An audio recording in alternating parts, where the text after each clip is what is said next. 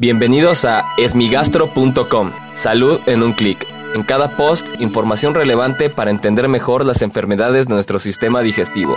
Bienvenidos. Hola, ¿qué tal? Soy Norberto Chávez y les doy la bienvenida al podcast de esmigastro.com. Aquí daré respuesta a las dudas que tienen sobre las enfermedades del aparato digestivo.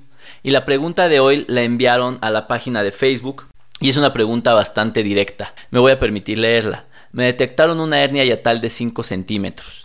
¿Hay dieta o medicamento para esto? Eh, la hernia yatal lo que significa es que tenemos un defecto anatómico, es, decir, un defecto estructural. Nuestro esófago no cierra correctamente, probablemente por debilidad de alguno de los músculos que le dan soporte a la parte inferior del esófago. Y el esófago usualmente debe de permanecer cerrado cuando estamos en ayuno y abrirse cuando deglutimos alimentos.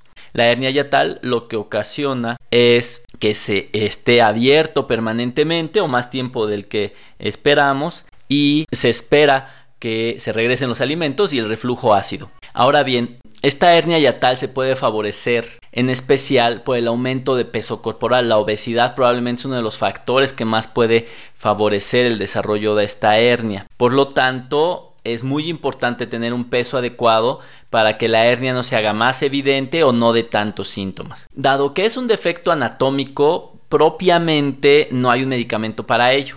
Sin embargo, debemos de entender que muchas veces las hernias yatales son asintomáticas, es decir, no dan ningún solo síntoma y en esos casos no hay que hacerles nada ya que si el paciente no tiene datos de reflujo, ni endoscópicos, ni clínicos, es decir, no tiene síntomas, pues el paciente no tiene por qué ser sometido a ningún tratamiento quirúrgico o médico. Por otro lado, si el paciente tiene datos de reflujo gastroesofágico o de regurgitación, es decir, que se regresen los alimentos y le estén ocasionando, pues no solo enfermedad por reflujo, sino las complicaciones extraesofágicas como pueden ser asma, broncoaspiración, neumonías de repetición, faringitis crónica. Bueno, en esos casos, pues se puede evaluar el tratamiento médico, el tratamiento médico del reflujo gastroesofágico, como lo hemos platicado en muchas ocasiones y como lo pueden encontrar en eh, la página web de Esmigastro Incluye medicamentos que inhiben la secreción de ácido o que ayudan a cierre un poco mejor el esófago, los procinéticos o los inhibidores de la bomba de protones. En aquellos pacientes que tienen demasiada regurgitación, probablemente sí el tratamiento quirúrgico sea el mejor.